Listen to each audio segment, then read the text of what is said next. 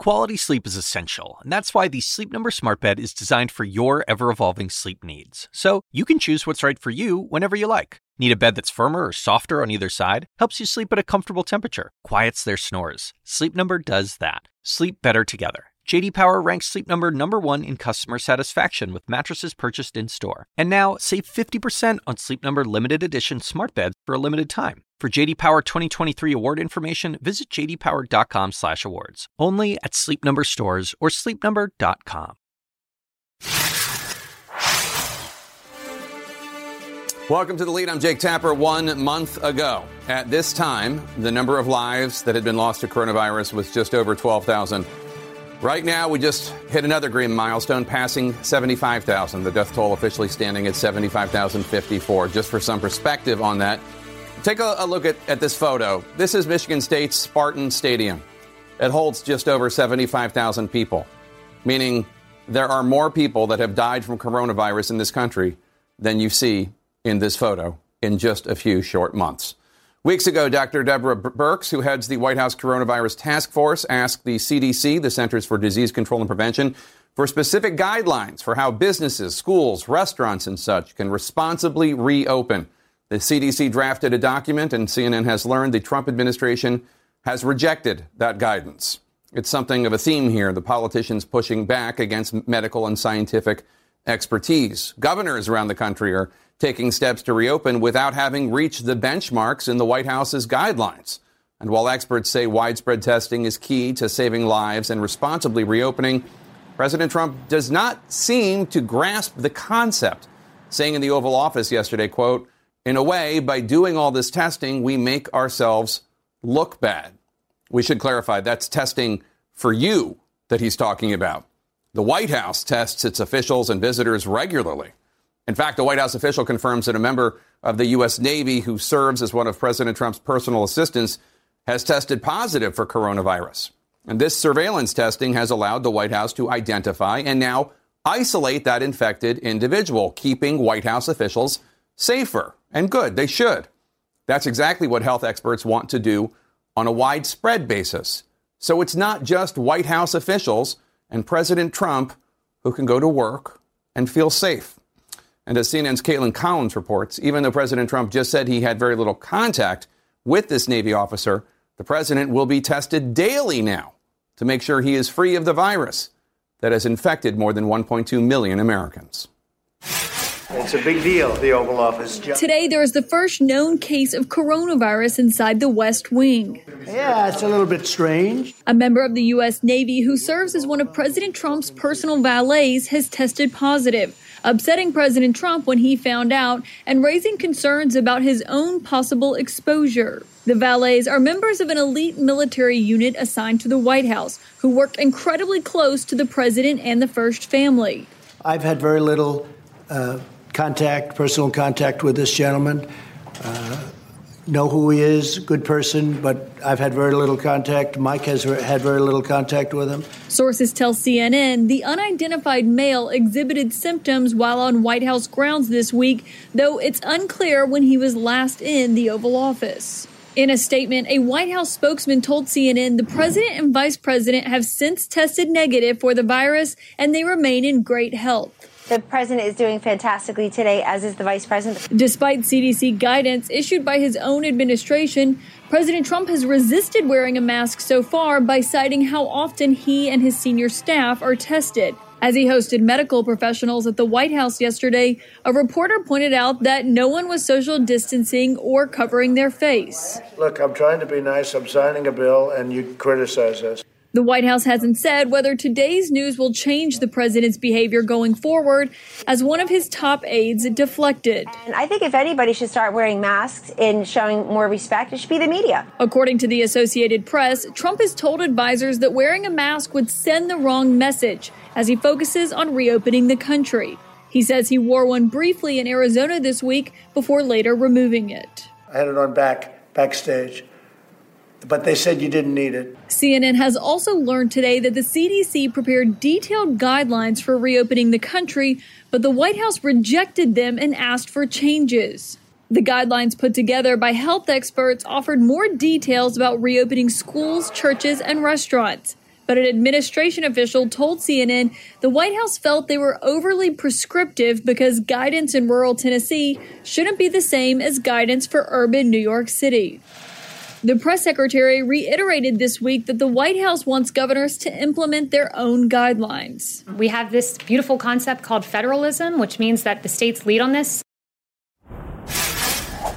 Now, Jake, we should note that these valets to the president have not been wearing masks for the next for the last several weeks. The question is whether or not today's news changes that. We do know what will be changing is the president and the vice president are going from being tested weekly to now being tested daily.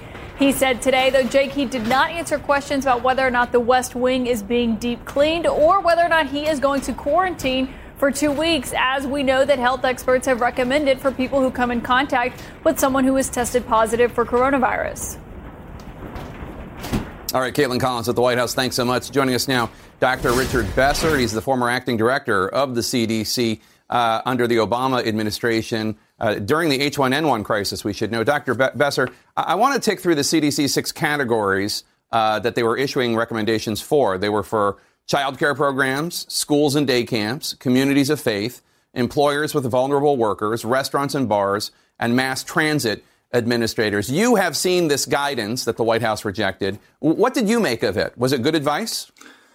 Well, you know, this is exactly what, what states are, are looking for. You know, as, as we're moving to reopen aspects of the economy, you want to do it slowly, carefully, and based on the best public health science and, and advice. And what CDC pulled together here is, is really a terrific document that lays out for each of those settings what you should do during different phases. So when, you know, the cases are just going down and then after a couple weeks, if they continue to go down and, and so on. This is the kind of guidance that states could use and adapt locally based on the conditions that they're having in their states.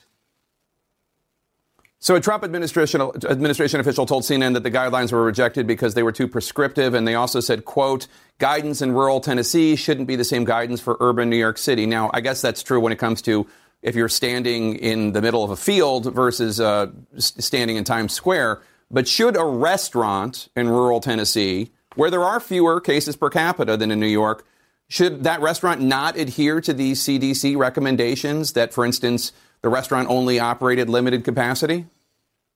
Well, you know, CDC puts out recommendations and it's up to states to then adopt those and, and, and decide whether to go forward with them. But you would think that a restaurant that holds the same number of people in Tennessee, uh, that's in the same phase of the, of the pandemic should do the same thing as a restaurant in Pennsylvania or, or New Jersey where, where I am. You know, Jake, if, if we move forward with opening the economy without these kind of measures, if, if these are purely voluntary, if workplaces uh, can decide for themselves what they're going to do, we're going to see the same burden put on the same populations black Americans, Latinos, frontline workers who have just been getting slammed during this pandemic. They're going to be at risk if, if these kind of standards aren't, aren't adhered to. Healthcare experts say, including you, that frequent and repeated testing is the key to reopening the economy. That way, the virus can be identified and isolated and that individual kept away and it doesn't spread. Um, yesterday, the White House press secretary Kayleigh McEnany said that the notion that everyone needs to be tested is just simply nonsensical because they'll just need to be tested an hour later. Um, but the White House is deploying rapid results testing for their own staff. President Trump is now going to be tested uh, every single day. So I- I'm confused. There seem to be two different messages here. There's the testing that goes on at the White House, and then they don't think that the rest of us should be entitled to that same kind of protection. And look, obviously, the White House is not the same as your local office, but isn't that kind of testing what will enable us to get to a reopening of the economy? You know, there, there are different models in terms of, of how much testing should be scaled up. Uh, and and not everyone agrees that you should test everybody every day. I, I, don't think that's the way to go. But you have to get to a point where you're able to test people even with the mildest of symptoms. And right now, we're, we're, we're in, most places, the people who are being tested are people who are quite sick to determine do they have COVID, do they need to be hospitalized. You want to be able to pick up people who have mild disease because they they're going to do well, and thankfully, most people who get COVID will do well. But those people can spread it to other people who may be at high risk. So you want to be able to identify all those people, track the people they've had contact with, and then very importantly, provide safe places so that everybody can isolate or quarantine and, and one new case doesn't lead to another little local outbreak. But, Dr. Besser, how does that square with the fact that um, so many uh, asymptomatic people are contagious? And in fact, I've heard that it's possible people are most contagious when they're asymptomatic. I don't know if President Trump's valet had any symptoms when he was tested and tested positive uh, for coronavirus. Um, but I've been told by other health officials that this kind of surveillance testing is what will enable us to isolate the virus. Uh, obviously, I don't, as you noted, no one is saying every single person should be tested every single day. That's a straw man from the White House right. press secretary. But doesn't there need to be such widespread testing that people know they can be confident that it's okay, it's safe to go to school, it's safe to go to work, it's safe to send your kids to camp because there has been testing and, and there's at least that kind of precaution?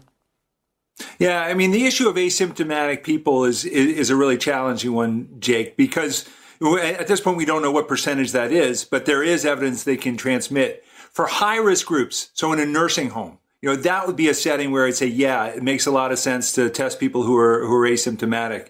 I think we're we're so far from even being able to test people with mild symptoms that that you know discussing whether everyone everyone needs to be tested is is is not really very worthwhile. But if we can get to the point of testing mild people, we, we and and and do that contact tracing, which means building up that public health workforce and isolating people, we'll be able to knock this down to something that's that's manageable and that's the goal here. No one thinks that any of these measures are going to get rid of coronavirus.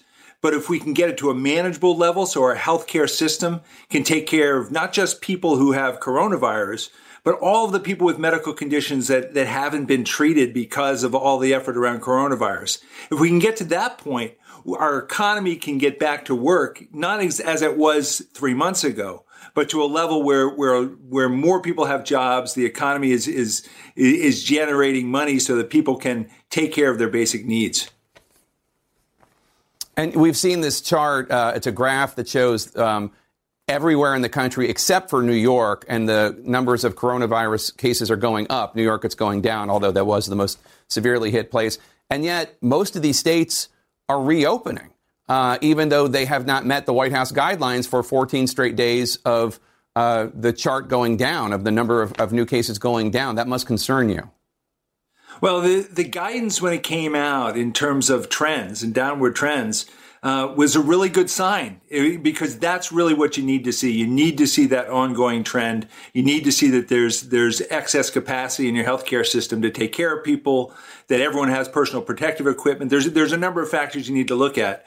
Uh, but you're right. If you look at the trends around the nation and you look at a, a number of the states that are that are opening up their economy, um, it's a really risky proposition, and I worry that we're going to see very significant outbreaks in, in many of those places. Dr. Richard Besser, always a pleasure and honor to, to have you on the show. Thank you so much. Appreciate it. Thank you, Jake. The number of Americans out of work since the pandemic began, now more than the entire population of Texas. The devastating new unemployment figures, that's next. Plus, food processing plants, the epicenter of many recent outbreaks. Coming up, the stunning comments blaming infected employees for the surge. Stay with us. Today, a new battle scar on the U.S. economy from coronavirus. 3.2 million Americans filed for unemployment for the first time just last week. Before the pandemic, unemployment claims barely cracked 200,000. Since the shutdown started in mid March, 33 million people in the U.S., or one in five American workers, have filed for weekly unemployment benefits. And sadly, that's only a snapshot of the economic pain and does not measure factors such as furloughs or pay cuts or layoffs. I want to bring in CNN business anchor Julia Chatterley. Uh, Julia, we've had these staggering figures for almost two months now. Mm-hmm. Uh, it might get repetitive, but I, you know we just can't uh, overstate how unprecedented and, and disastrous this is. We can't. We are in uncharted waters in every way, and the virus was just like a tidal wave. And you're absolutely right we're not capturing how bad the damage was. If you add in every worker that's lost a job, lost hours, or lost pay, we're probably talking about half of the entire workforce, Jake. These have been heartbreaking, damaging weeks. The White House predicts that tomorrow's unemployment numbers for April uh, will hit 20%. Uh, that's Great Depression level. And it's obviously a far cry from where we were three months ago when the economy was pretty strong. We've gone from 50 year lows in unemployment to approaching 80 year highs. This is the definition of a jobs depression. The question now for policymakers is how do you bring those jobs back? And more importantly, I think, how do you do it safely? I've spoken to two economists this week that say we will still have a 10% unemployment rate at the end of this year. So that's millions of jobs lost in the last three months, but it's also millions of jobs gained from where we are today. And that's the reality and also the crazy of COVID 19. Earlier this week, um, you and I discussed J. Crew as the first retailer mm. to file bankruptcy in this crisis. Now Neiman Marcus, uh, you, you think Neiman Marcus, Marcus rather might might hit harder. Why? I think we're marking the end of an era for these big, iconic store brands and the shopping mall or how it's looked. It follows the collapse of Barney's New York last year. The problem is exiting bankruptcy during a pandemic when stores are shut and consumer spending is so dramatically reduced is a real challenge here. There's a warning alarm going off here for other brands like Lord & Taylor, J.C. Penney, CS2. They're now the ones to watch. Also, a huge reversal by Frontier Airlines. That low cost carrier tried to make money um, having customers pay to keep the middle seats empty. That, that didn't go over pretty well. It absolutely didn't. Some might call this pandemic profiteering, Jake. You pay for everything extra on a budget airline, but it seems we stop short of paying extra for safety under the guise of, quote, more room. Some might also call this situational survival for a budget airline that says ripping out a third of those seats is going to raise seat prices or ticket prices by 50%. And this is a key. Do those costs then get passed on? Because for all the outrage, the risk here is that flyers pay a higher price either way. All right, Julia Chatterley, CNN business anchor, thank you so much. As always, coming up next, anger over face mask requirements. You're in violation of my constitutional and civil rights. Sparking some hostile confrontations as the nation tries to adjust to this new normal. Stay with us.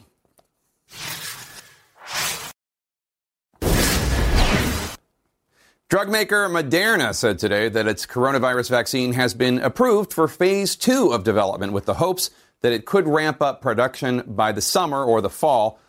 But without a vaccine and a huge number of cases coming from asymptomatic people, it is hard to see how the 40 plus states beginning to reopen will not see even more infections spiking in a few weeks. And as CNN's Athena Jones reports, several states are already reopening despite already seeing a spike in new cases. New developments today on the vaccine front. Biotech company Moderna announcing the FDA has approved phase two trials of their vaccine, bringing the company one step closer to the final phase, large scale clinical trials. The company has never gotten a product to market but hopes for approval next year. But there is bad news on the testing front. The director of the National Institutes of Health saying today the Abbott ID Now machine used for rapid coronavirus tests has about a 15% false negative rate. The president touted the test last month. Abbott, it's a brand new uh, technology, brand new test. It's great. It's five minutes, boom, you put it in. New infections continue to climb in at least 19 states, including Minnesota, where some businesses have been allowed to reopen. And while the rate of new cases, new hospitalizations, and deaths continue to decline in New York State, New York City is now operating a long term disaster morgue in Brooklyn, where bodies will be stored inside refrigerated trucks. You can see how long it takes to slow it down and reduce the number of deaths. And they're coming down at a, a painful uh, slow level of decline. States and localities across the country taking different approaches. While Florida has begun to reopen, restrictions remain in place in its three hardest hit counties. We'll hopefully be uh, you know, able to go forward soon in southern Florida. Miami Beach extending its safer at home order for another week. There's no pandemic. Meanwhile, outrage at a South Florida supermarket from a customer who wasn't allowed inside because he wasn't wearing a mask. I'm filing a lawsuit. I have a right to buy groceries. And in a letter to the community, elected officials in Utah County, Utah, said after two companies refused to follow quarantine guidelines, 68 of their employees tested positive. We need to take these recommendations seriously. Claiming they've made changes, the three largest pork plants shut down due to the pandemic, all resuming operations today. And professional sports taking tentative steps toward a return. The NBA announcing players can return to practice facilities tomorrow. Major League Soccer players already training again. Happy to be back. While the NFL is set to release its season schedule tonight. And there is more news out of California. The state will begin reopening tomorrow, uh, but health officials warn it is not a return to normal. There will be modifications. Uh, for instance, they're encouraging stores uh, not to have cash payment at a register, but to use click, click and swipe methods. Also, uh, the governor announcing, or confirming, I should say, that California's first uh, case of coronavirus originated in a nail salon. Governor Gavin Newsom saying the whole thing started in the state of California, the first known case of community spread in a nail salon. He was explaining why salons are not part of the reopening phase. They're going to need higher levels of protection uh, and, and that sort of thing before they're going to be allowed to reopen. But pretty interesting news out of California. Jake? All right, Athena Jones, thank you so much. And joining me now, CNN Chief Medical Correspondent Dr. Sanjay Gupta. Sanjay, great to see you as always. Uh, the Moderna vaccine goes into phase two, then potentially phase three. T- tell us more. What does that look like? I mean, this is this is fast, Jake. I mean, you typically to get to this point already is a couple three years. So we should, uh, you know, find that somewhat hopeful. Phase two, uh, you know, typically is to see if this thing is starting to show any evidence that it that it works, that it's effective. Uh, sometimes in phase two, they look for what are called efficacy signals, starting to see these little hints that it works. And uh, as uh, Dr. Fauci's talked about, if they see enough of these sort of efficacy signals, they may start to manufacture this virus even before they get final phase three results, just because they want to be ahead of the game. But this is this is moving, uh, you know, pretty quickly. They're also, you know, sort of blurring the lines. Look for safety and effectiveness at the same time to try and make this go faster. Obviously, that's what everyone wants to accomplish, Jake. How optimistic are you about Moderna's vaccine, and how is it different from the dozens of others of other vaccines that are in development right now? Well, you know, this type of vaccine, which is called an mRNA vaccine or messenger RNA vaccine, has never been done before. There's never been one of these before. They started working on it with uh, the Middle East respiratory syndrome, which was also a coronavirus.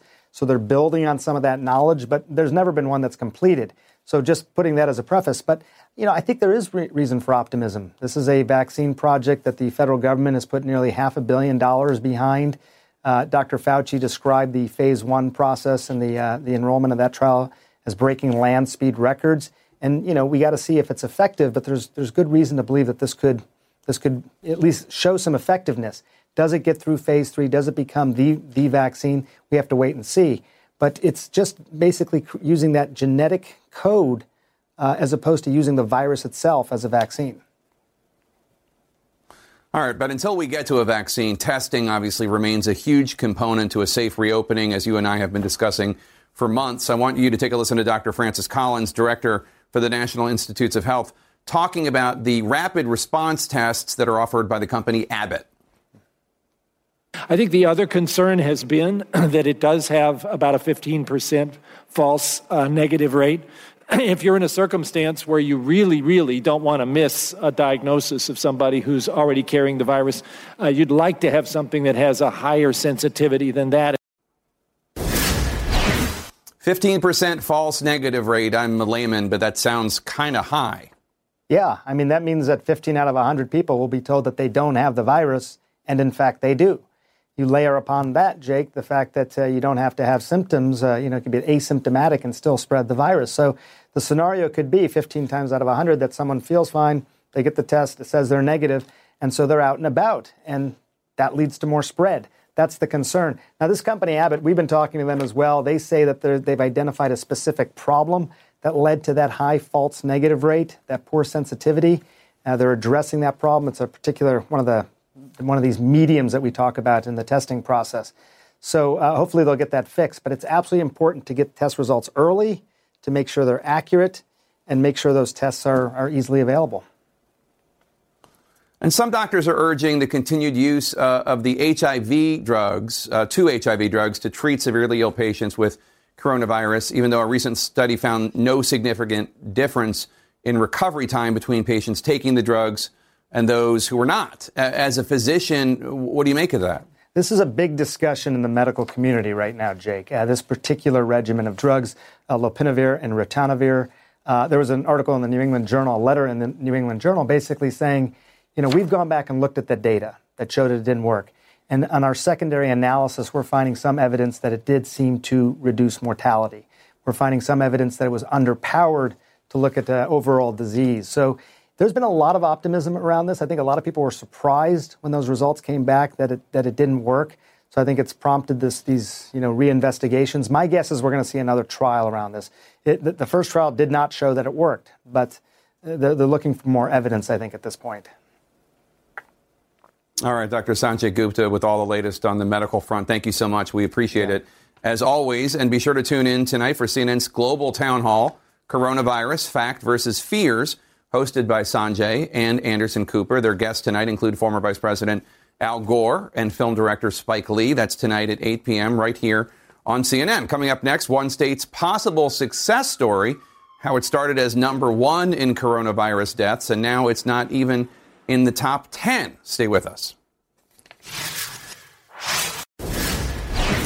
Early aggressive action may explain why the pandemic is not worse in Washington state, the first state to confirm a case of coronavirus in the U.S. back in January. Now, new cases still fluctuate, but Washington state has managed to keep the death toll relatively low compared to other states, all the more remarkable considering Washington was the first to face the outbreak in the U.S. CNN's Sara Sidner now explains for us why. This ER in suburban Seattle was in the first U.S. epicenter of the coronavirus outbreak. Describe what that was like. Yeah, it was a little chaotic. Two months later, it's a symbol of how to contain the virus. Washington state has less than a thousand COVID deaths, while densely populated New York has more than 25,000 we're down to probably 10 to 15 percent of what we were seeing with COVID. Wow. At sort of the peak. Washington state avoided the predicted COVID 19 surge, partly due to its reaction to a discovery by Dr. Francis Riedo. In February, he tested two patients with no connection to infected countries. Both came back positive. What did you think? It was a uh, a moment of recognition, realizing that now everything had changed. Then, the first known COVID 19 death in America occurred here. Washington Governor Jay Inslee took immediate action. I declared an emergency, and so uh, this was an all points bulletin. Three days after the emergency declaration, we were here. There was a noticeable emptying of the streets. That's because the tech giants headquartered here in Washington, like Amazon and Microsoft, urged all their employees who could to stay home before any order.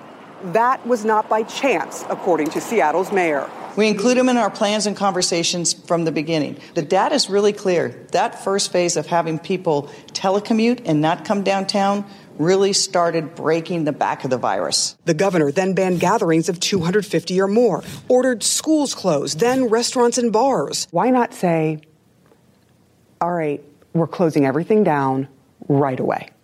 If you're going to lead a parade, you got to make sure someone's behind you.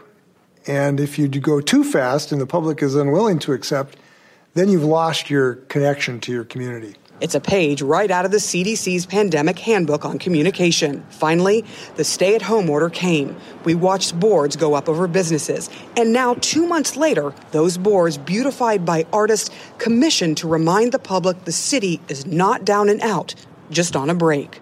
The world's most famous coffee shop, a Seattle original, is no longer just drive through only.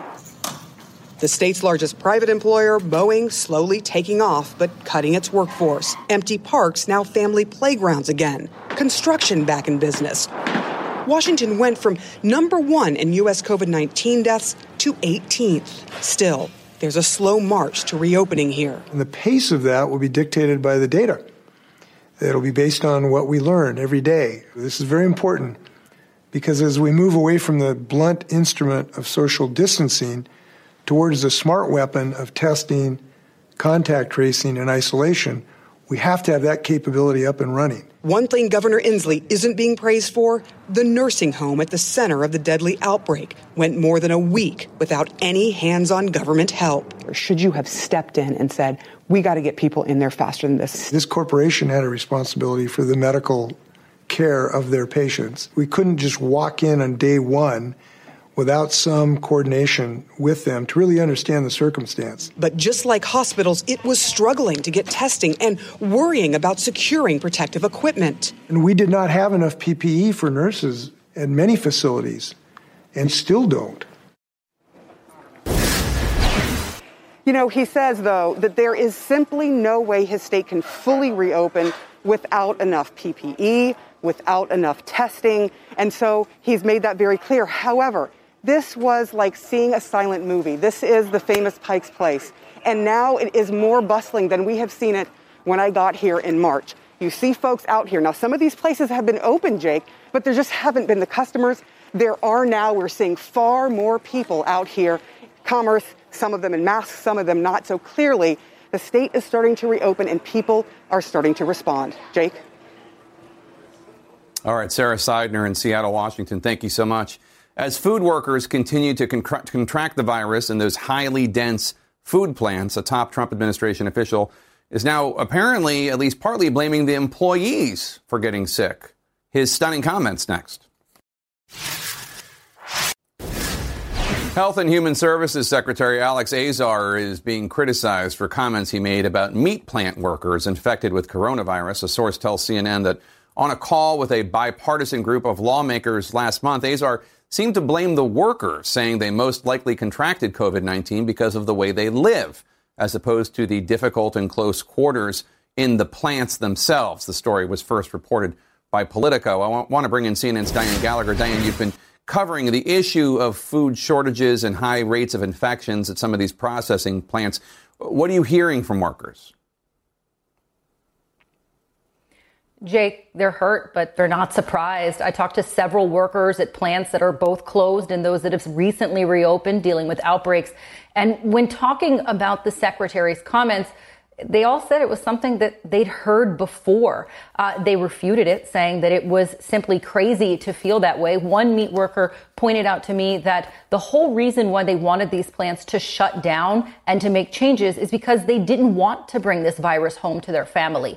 Another worker told our colleague Ann Caldwell that they had heard their company say those exact same type of comments to the workers themselves. And one woman pointed out that there's so much talk about keeping the food supply chain intact right now. Why would you say that about the people who were processing your food right now? Now, Secretary Azar's office did release a statement. I want to read part of it to you here.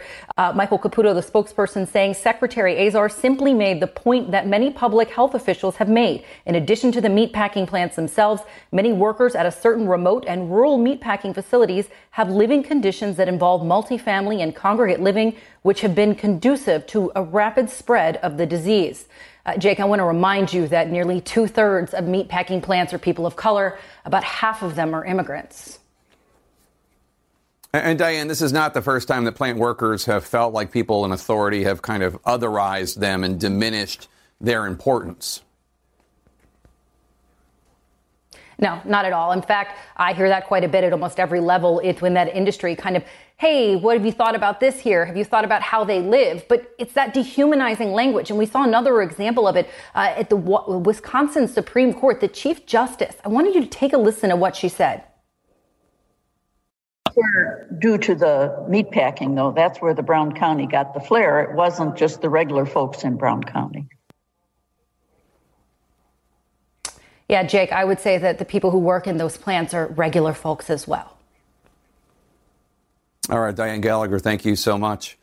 Masked firefighters in White Plains, New York said goodbye to their department's deputy chief, Edward Sioka, pay, paying respects outside his funeral on Tuesday. The 62 year old third generation firefighter died Friday from coronavirus. Fellow firefighters described him as a loving fa- father, a stalwart leader, and a caring friend who was calm, cool, and collected, whether inside a burning building or in command of operations from the outside. Chris Ang- Angeline Castro Guzman was a 35 year old nurse. The mother of three, including a four month old baby, had just ended maternity leave and returned to work at a nursing home outside Chicago. She contracted the virus there. She died Saturday. Her husband, Omar, who worked with her at that same nursing home, also just tested positive for coronavirus. May their memories be a blessing. We'll be right back. Just then this afternoon, the Justice Department is dropping its criminal case against President Trump's former national security advisor, retired General Michael Flynn. Flynn, as you may recall, was charged with lying to the FBI about his contacts with Russian officials. Moments ago, the president reacted to the news. I didn't know that was uh, happening at this moment. Uh, I felt it was going to happen just by watching and seeing like everybody else does. Uh, he was an innocent man. He is a uh, great gentleman. He was targeted by the Obama administration. Of course, it was the Trump administration that was prosecuting the case against General Flynn. Former FBI Deputy Director Andrew McCabe said in response to the news, quote, today's move by the Justice Department has nothing to do with the facts or the law. It is pure politics designed to please the president, unquote. CNN's Sara Murray joins me now. Sara, President Trump just called Flynn innocent. He, conf- he confessed his guilt in open court, and the judge even ruminated as to why he wasn't being charged with a tougher crime. Why drop a case against somebody who has already admitted his guilt? Well, it's certainly a very unusual set of circumstances that's going on. And in this filing, what the Justice Department says is this interview where Flynn lied was untethered to and unjustified by the FBI's counterintelligence investigation into Flynn. It goes on to say that the Justice Department cannot say without a reasonable doubt that Michael Flynn lied and that those lies were substantial. Obviously, this is very different from what the Justice Department has been saying now for years. And it comes as Bill Barr, you know, is now leading the Justice Department. He's brought in outside U.S. attorneys to take a look at some of these convictions. And this is what we are now seeing in this filing is really an about face when it comes to these charges uh, against Michael Flynn, Jake. And what does it mean that the prosecutor in the case withdrew from the case right before this all went down, which also we should note happened with Trump confidant uh, Roger Stone right before he was sentenced?